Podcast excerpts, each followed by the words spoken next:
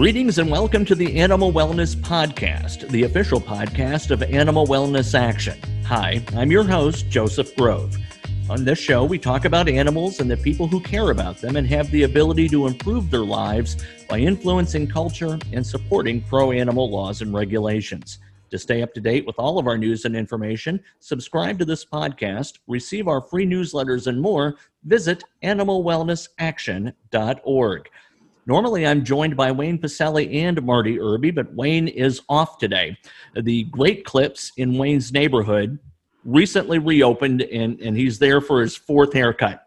So we're, we're happy for you on that, Wayne. Good job. Uh, Wayne was recently notified that Grecian formula actually has anti COVID 19 properties.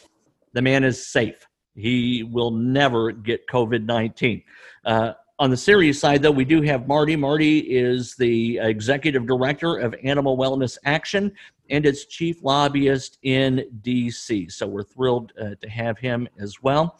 Uh, joining us in Wayne's Place for a conversation about all things Kentucky and the implications on the national political landscape is Kathryn Callahan. She is an attorney, co founder and first chair of the Animal Law Group for the Kentucky Bar, and former Kentucky State Director for the Humane Society of the United States. So we've got, as always, a very informed panel of people to talk. Excited to have them here. As I alluded to, we're going to talk about the state of Kentucky. Until a couple of years ago, Kentucky was in its 11th year at the bottom of state rankings when it comes to animal welfare, as compiled by the Animal Legal Defense Fund. We remain 50th out of 50 states when it comes to child welfare. Uh, we have more cases reported. The laws are as hindering or more hindering than anywhere else. When it comes to taking care of our children and our animals, we aren't doing very well, in other words. But a lot of people are putting hard work onto both fronts. Kathryn Callahan, I knew when she was um, in her role at the Humane Society of the United States. Marty Irby and I go way back, and in fact, uh, Kathryn introduced us. We'll talk about that.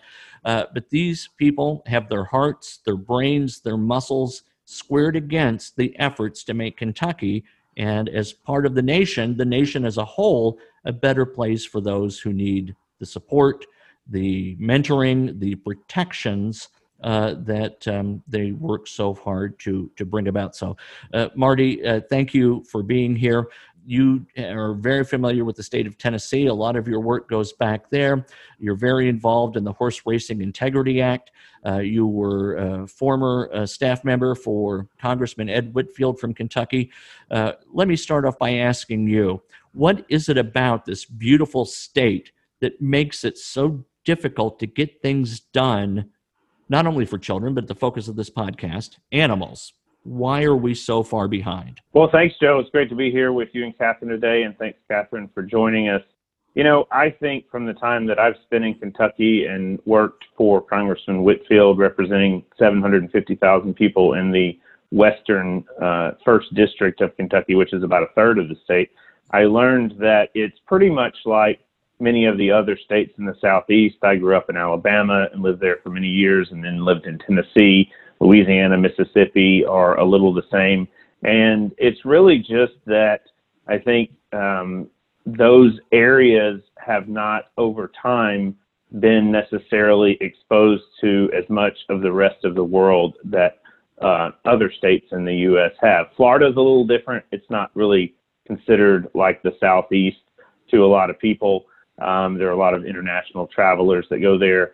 But um, I, I feel like Kentucky is at least headed in the right direction. I know when Kathryn and I and you talked several years ago about the ban on bestiality in the state, Kentucky was like one of five states that had not uh, passed a ban on that. And we worked really hard, and Kathryn uh, got that through the state legislature and signed into law. And that was some progress, and, and hopefully we're on the right track. Um, I know the, the delegation in Kentucky has been a bit challenging in Congress for us, but uh, we have had some help from Andy Barr uh, on the Horse Racing Integrity Act. Most recently, James Comer, who was a former Ag Commissioner, co sponsored the Horse Racing Integrity Act. And then, of course, Senator McConnell has been helpful with us on the Bear Protection Act and a, few other issues. And, and John Yarmuth, well, he's a stellar member of Congress. I mean, he's always been terrific on our issues, and, and we think the world of him as well. But I think you're headed in the right direction, Joe. Yeah, good. Thank you. And and Kathryn, when we finally passed the bestiality bill uh, and had it signed into law a year or so ago, we moved up from 50th out of 50 to 48th uh, or 47. 47. 47. Mm-hmm. So we're number 47 with a bullet. And it kind of just makes me wonder what in the heck has to go on in those other three states. You know, I guess there's some of the ones where bestiality is still not criminalized in, incredibly uh, so. People, when I used to tell them that that was legal in the state of Kentucky, I mean, they wouldn't believe it. I mean, they just could not believe that a state in this day and age would not have criminalized something like that. Uh, specifically, you're working on, or we're working on, others are working on now, uh, a measure that would allow veterinarians to report suspected animal be- abuse in the, the state. Is, is that correct? Is it still potential license losing uh, for a veterinarian to report animal abuse in the state? No, actually, the, uh, the state legislature passed that bill last session. So we are looking forward to it becoming effective in July. It will allow veterinarians to report to law enforcement when it comes to companion animals and to the uh, state vet's office of the agricultural department for any other livestock. Um, it's unfortunate because it doesn't really provide immunity as we had originally hoped and the way the, the um, bill had originally been drafted. But it does at least allow veterinarians to report without having to worry about losing their licenses for breach of confidentiality. What kind of immunity would be involved? What's the peril beyond the losing of one's license for reporting? There's so many other states provide civil and criminal immunity um, and sometimes even very specifically immunity for administrative um, prosecution of any kind. Uh, this would prevent people who own animals who then are reported from turning around and suing the veterinarians who report them. And that does provide um, a measure, a cushion, as you'd say, for these veterinarians to do their jobs and not be worried that something was going to come back and bite them. All right. So let me go back up a few thousand feet and ask you the same question that I asked Marty.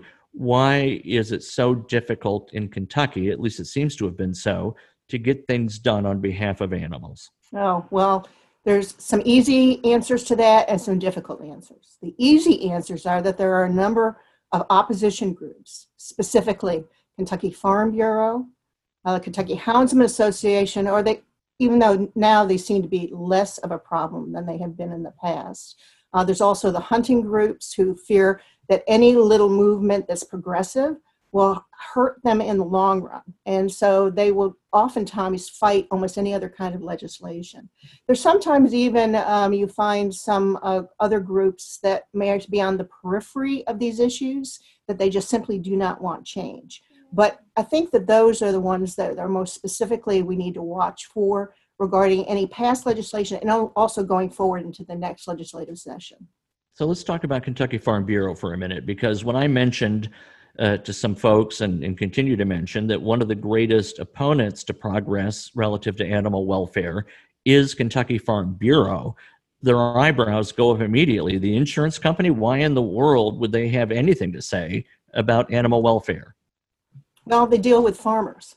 And farmers are very worried that somebody is going to tell them that they can't do what they want to do with their animals. So we had lobbyists representing Kentucky Farm Bureau that are there, and they will then fight any piece of legislation.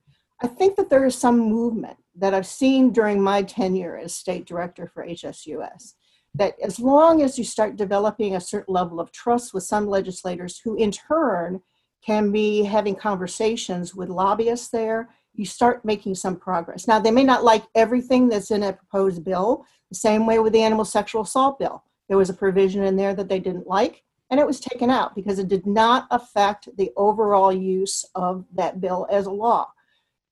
In the veterinary bill, which went from a veterinary immunity bill to just a veterinary reporting bill, they did not want the immunity.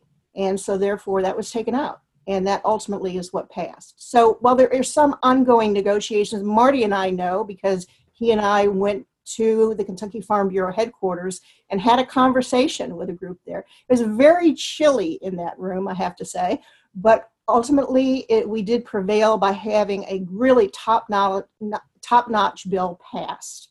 Uh, and that's what we really need in this state. We need effective legislation. Yeah. So a couple of the instances I'm aware of relative to, I guess, what you would describe as slippery slope phobia you alluded to. If we give them an inch, they'll want to take a mile. Uh, when you were championing the anti animal sex bill, I seem to recall there were concerns among dairy farmers, for example, that even things like the artificial insemination of cows would fall under it and that would threaten their livelihood. I believe it's also the case that when it came to the hot car bill, legislation that would give immunity to individuals to let hot dogs out of cars, that the houndsmen were afraid that that would be used to liberate their hunting dogs. Uh, am I right on those? Is that the kind of slippery slope fear you alluded to? Yes. Uh, I can also say that some of the excuses that have been used I would dub these days as delusional because nobody in their right mind would think that some of these things would be applied that way. Um, as an attorney, I can tell you, having talked to so many prosecutors, nobody wants to prosecute something unless it is clear in the law that they're going to have possibly win those cases.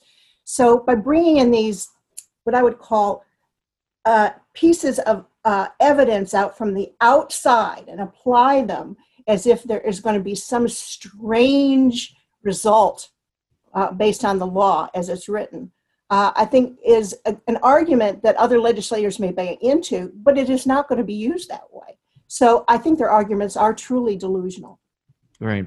So, Marty, let me go back to you because one of the battles being waged that certainly is near and dear to the heart of horse loving Kentuckians, which also has national ramifications, is the effort to have passed the Horse Racing Integrity Act. We continue to follow Churchill Downs news because they've just announced the Churchill Downs Corporation officials have that attendees will be permitted for the race when it occurs uh, in autumn 2020.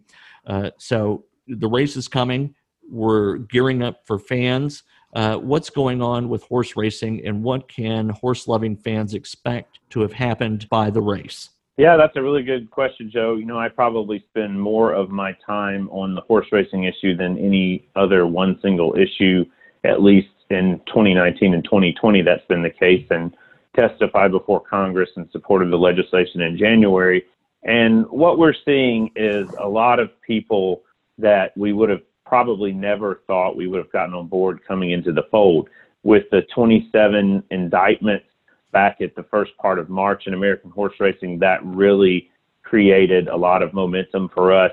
Um, Bob Baffert, who's the silver haired guy everyone sees on television and is known for having won the Triple Crown twice in the past, uh, only person in the past 40 years uh, that's trained a horse that's won uh, that title um, came forward and publicly supported the legislation, and that really um, kind of swung the floodgates open for any trainer to easily support the bill um, that had any, uh, you know, uh, thoughts that um, would have kept them from doing that before. He he really freed everybody up to do that. We also have seen the Jockeys Guild, which represent the jockeys who ride the horses, come on in support of the legislation.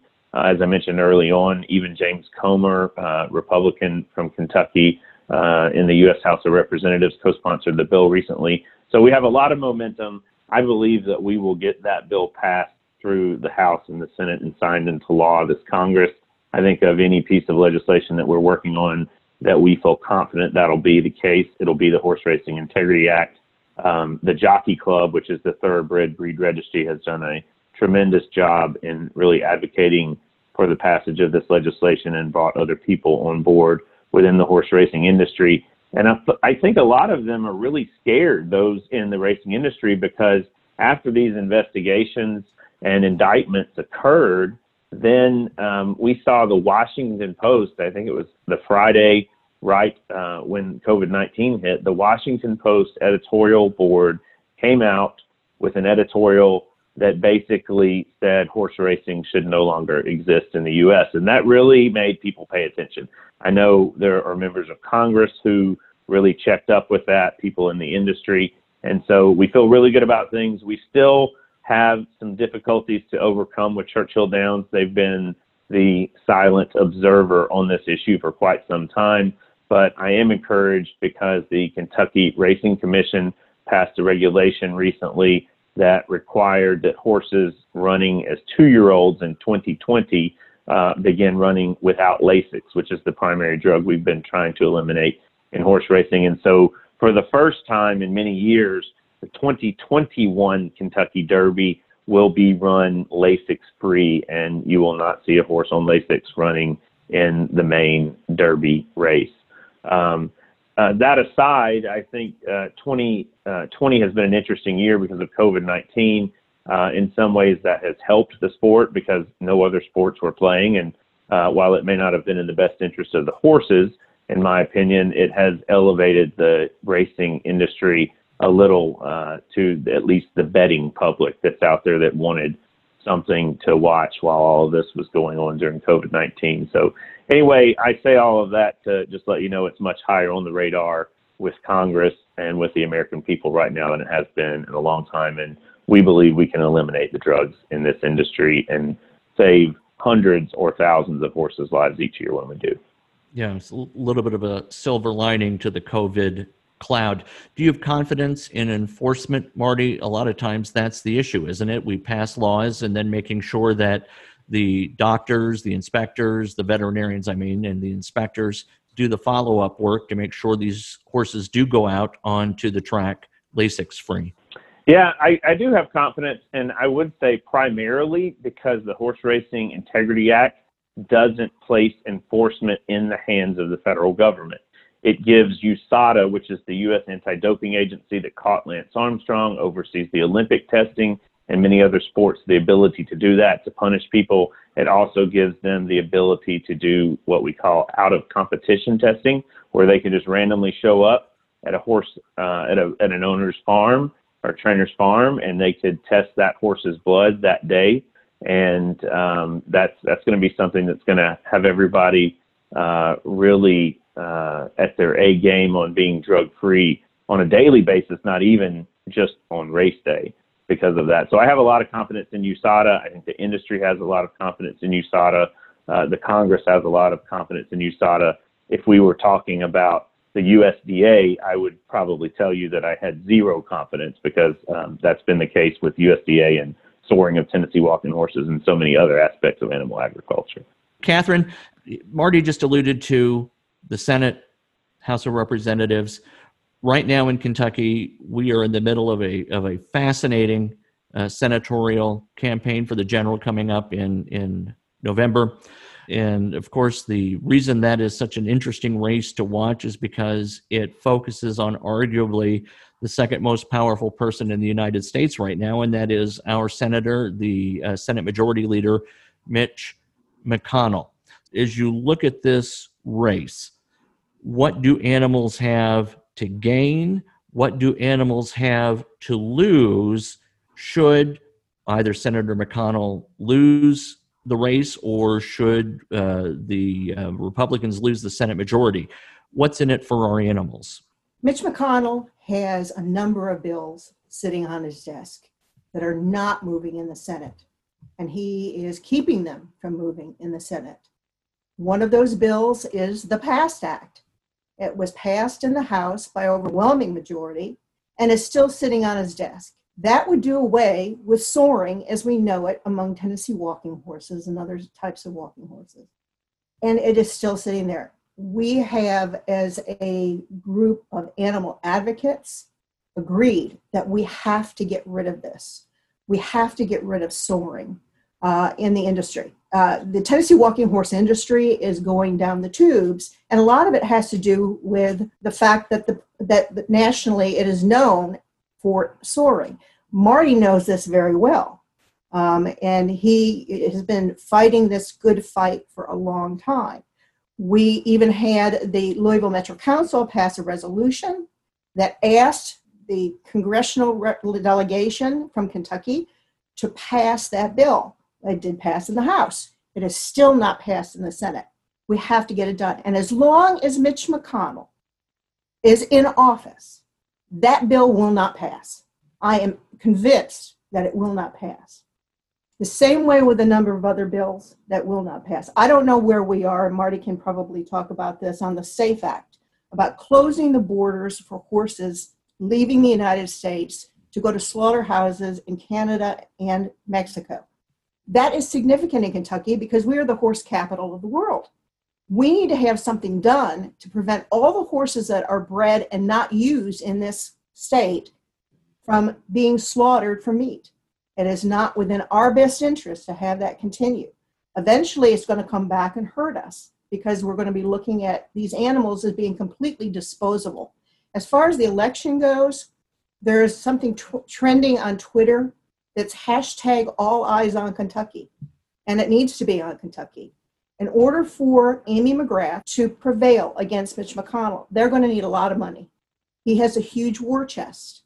And so money is going to have to come in nationally to be able to defeat him. My fingers are crossed because I hope for this state that they will eventually have somebody in the Senate, and that includes down the line when Paul Rand comes up for uh, elections, um, that they will be able to be defeated and have new voices in the Senate. Fascinating. Marty, any thoughts on the election generally. It's on everyone's minds for a lot of reasons right now.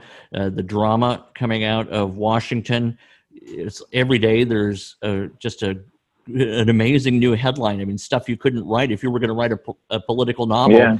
A lot of what's happening you would just dismiss as over the top facetious. Well, I think election day is going to primarily be determined by um, honestly where the stock market is on that day. If the stock market's high and people are, are bringing in a lot of money or rolling in the dough, I think the Republicans are likely to do well. I think if the stock market's down and everyone's scared of COVID 19, then the Democrats will do well.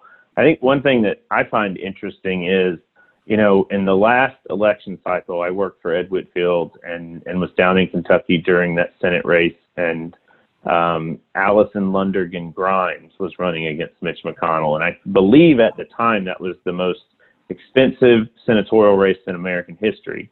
And McConnell was, of course, campaigning on the platform that he would be the majority leader and, and bring uh, so many things back to Kentucky uh, if he was to win and get that position. And a lot of people thought that Allison Lundergan Grimes, you know, had a good chance at beating him, and then he just clobbered her in the end. I mean, it was a huge margin of victory for him. And in this instance, Amy McGrath has run before. She couldn't win in Lexington. She couldn't defeat Andy Barr in a House seat.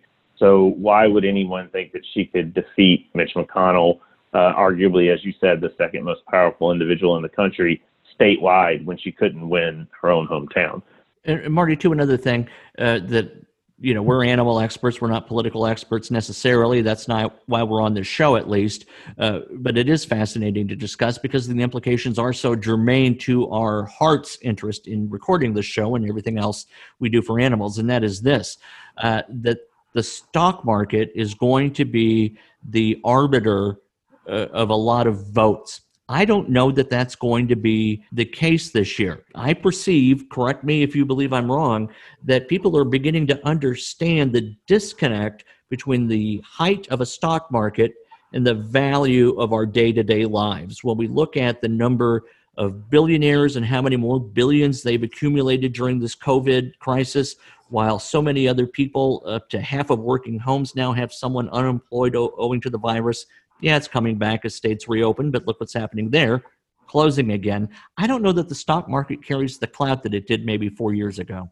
Well, you know, you may be right. I, I think there are more people that seem to be aware of, uh, you know, the workings of Wall Street than there have been in the past. Um, I say that primarily because that was Trump's big thing was the stock market, and you know, so he's going to be at the top of the ticket. And if someone goes in and likely most people pull one lever and vote all Republican or all Democrat, I think the top of the ticket could determine a lot in this election cycle. Um, but hopefully people are learning to think more for themselves uh, in our modern day society. And um, I'm encouraged to hear you say that. Yeah. You know, uh, if I just may add one thing here as well, is that in the state of Kentucky, though, it, it really does come down to Republican versus Democrat. And you will have numerous people out in the state. And remember, this is primarily a rural state. So when you have people who are willing to just vote a party line, that's the thing that will get Mitch McConnell reelected. But I think in the golden circle, I mean, the golden triangle, which is what is the Louisville, Lexington, Covington area, which has a number of, uh, is a primary urban area. That's when those voters can make a change. If they're behind a single candidate, that's will, will be enough of a clout to get that candidate elected. So, so here's my prediction. I think Mitch McConnell wins the state by his closest margin yet, but I believe he'll be unemployed to Senate Majority Leader because we'll lose enough Senate seats, or the GOP will lose enough Senate seats that he will be Minority Leader. That's my prediction. And you may be right.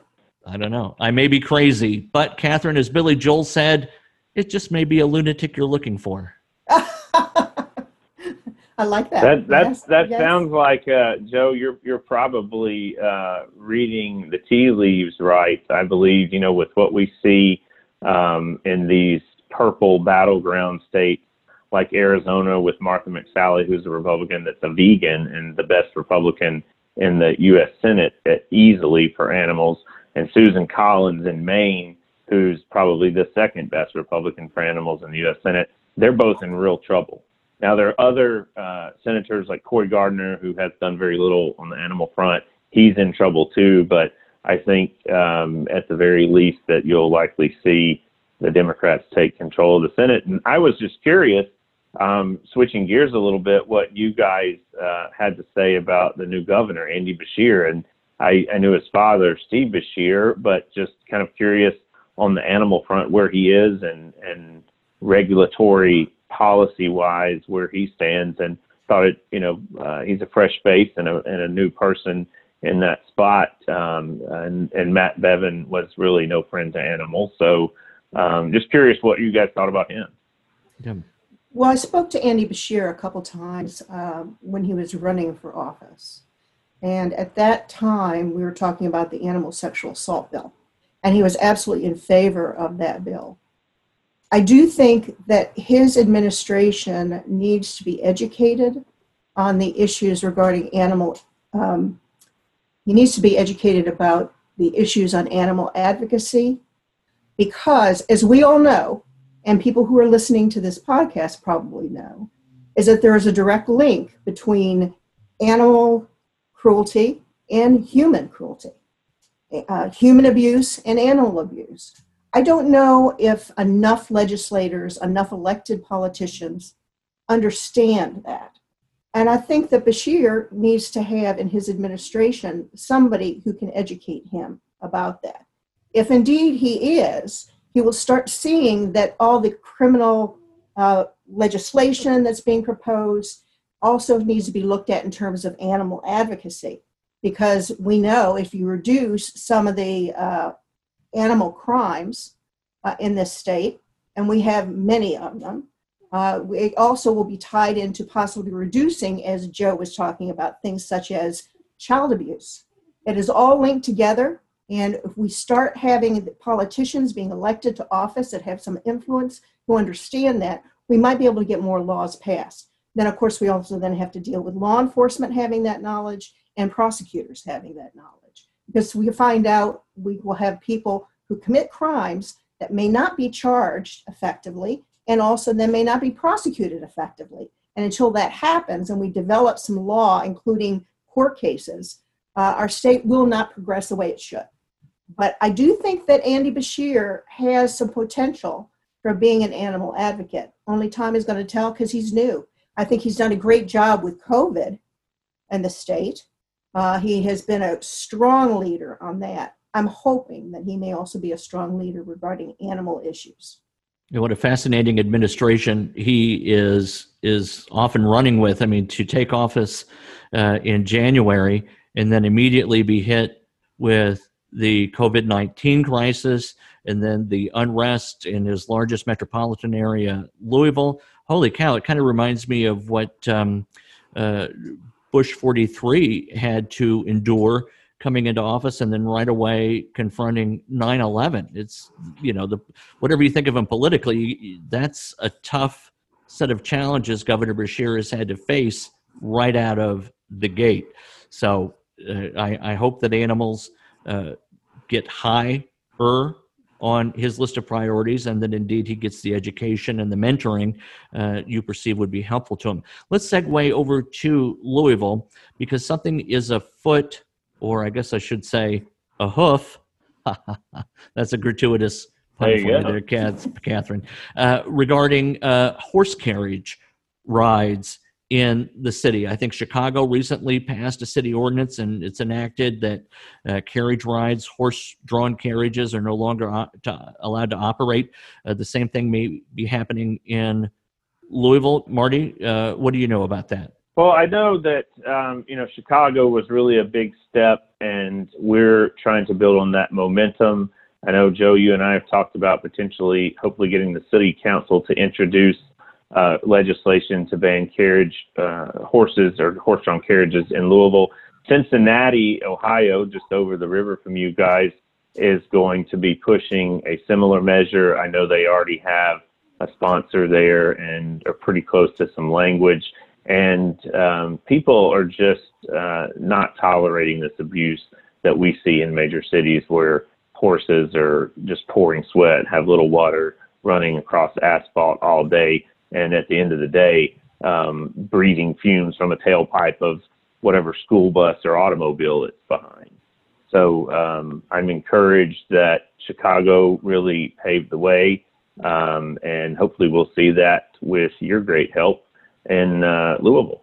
Kathryn, one of the things, unfortunately, the state is known for is hosting cockfights. In fact, our former governor, uh, Matt Bevin, uh, attended one. Uh, what's going on with cockfighting in the state? And then, Marty, you can tell us what's going on with Animal Wellness Action because I know you have a lot going on there as well. Kathryn, uh, cockfighting in Kentucky.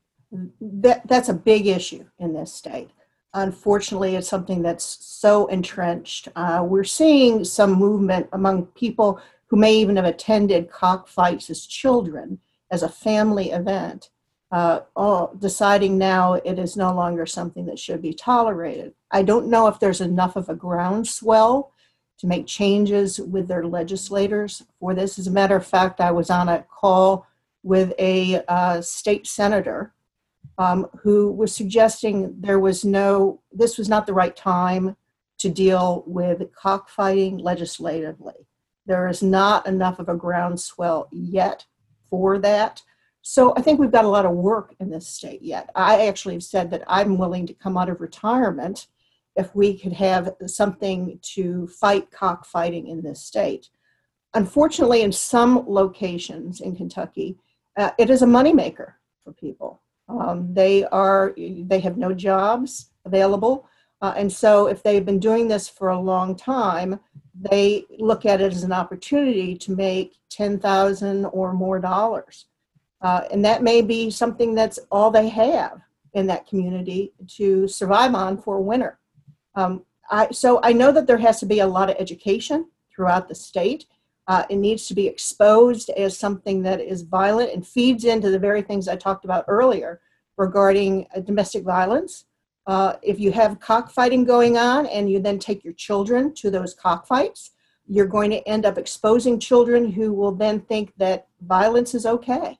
Uh, I think we need to be looking at this from a, a law enforcement perspective, uh, and that's why we need to have greater, greater training with our state police and also our local law enforcement.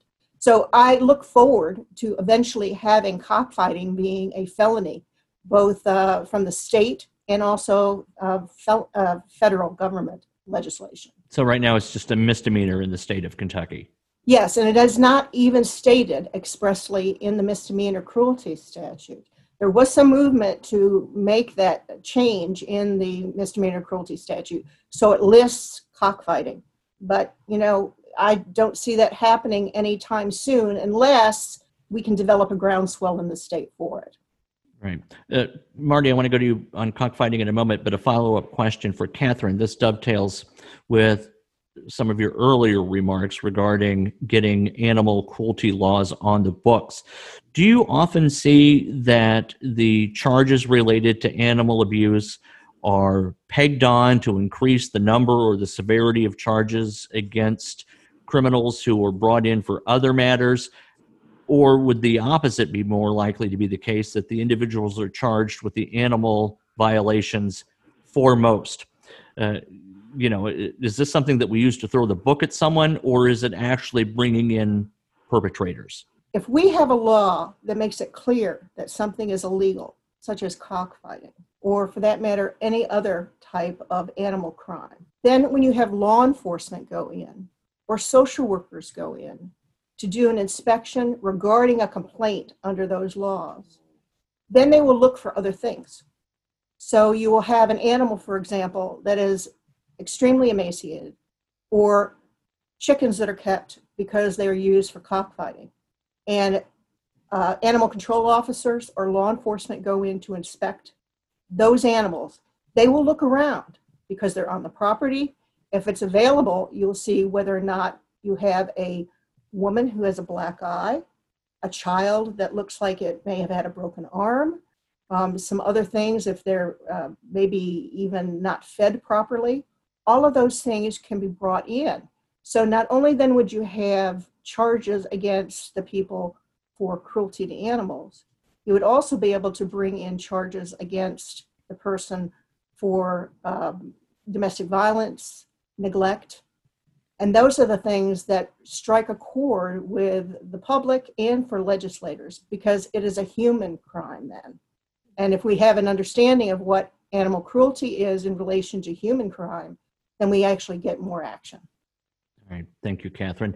Uh, Marty, why don't you take us out by sharing with us what Animal Wellness Action is up to regarding cockfighting, the territories, the states? Yeah, Joe, you know, back in 2018 in the Farm Bill, President Trump signed into law the Parity and Animal Cruelty Enforcement, or PACE Act, which outlawed animal fighting, cockfighting, dog fighting in the U.S. territories. And so our good friend Wayne Pacelle, um, after we passed that law, um, really began working on a campaign to uh, enforce the law.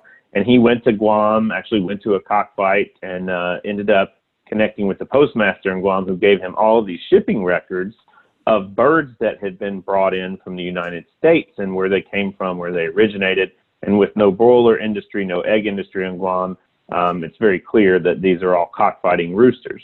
So we have taken those records and done investigations in both Oklahoma, where our national law enforcement chair and former Attorney General Drew Edmondson is, and then my home state of Alabama, and been very successful in uh, bringing to light these cockfighters who are very blatantly and openly shipping birds, talking about it on YouTube, uh, easily could be clearing as much as $3 million a year. And Kentucky is up there at the top of the list. We haven't completed that investigation yet, but um, from what I've seen so far, I would say Kentucky's at least in the top six or seven states in the U.S uh, shipping cockfighting birds to Guam and other U.S. territories.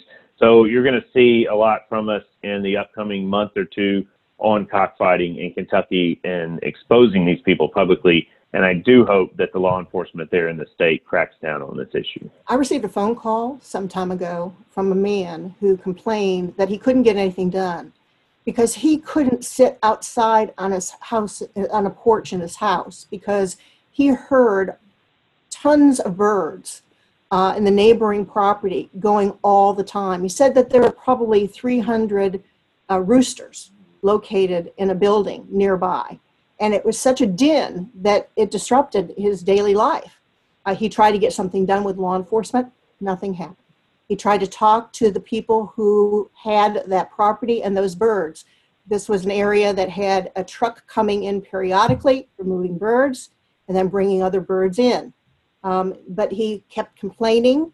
Nothing was ever done. It did appear in the newspaper. I don't know what the status is now, but these are the sort of things that we're dealing with on a regular basis.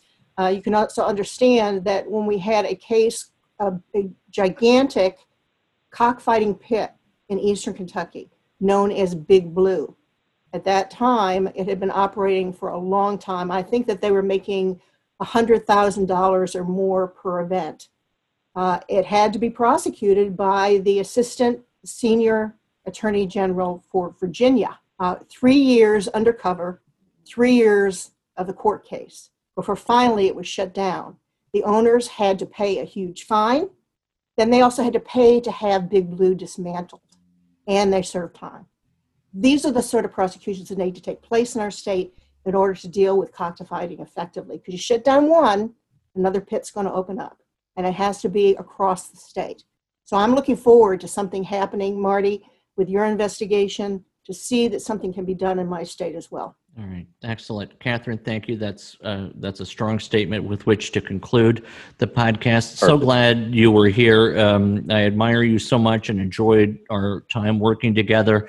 Uh, Marty, you're awesome as always, and, and thank you for for being on with us today. And we'll be uh, glad to have uh, Wayne back next episode uh, just because he adds just as much as as you do, and it's always great to hear him as well.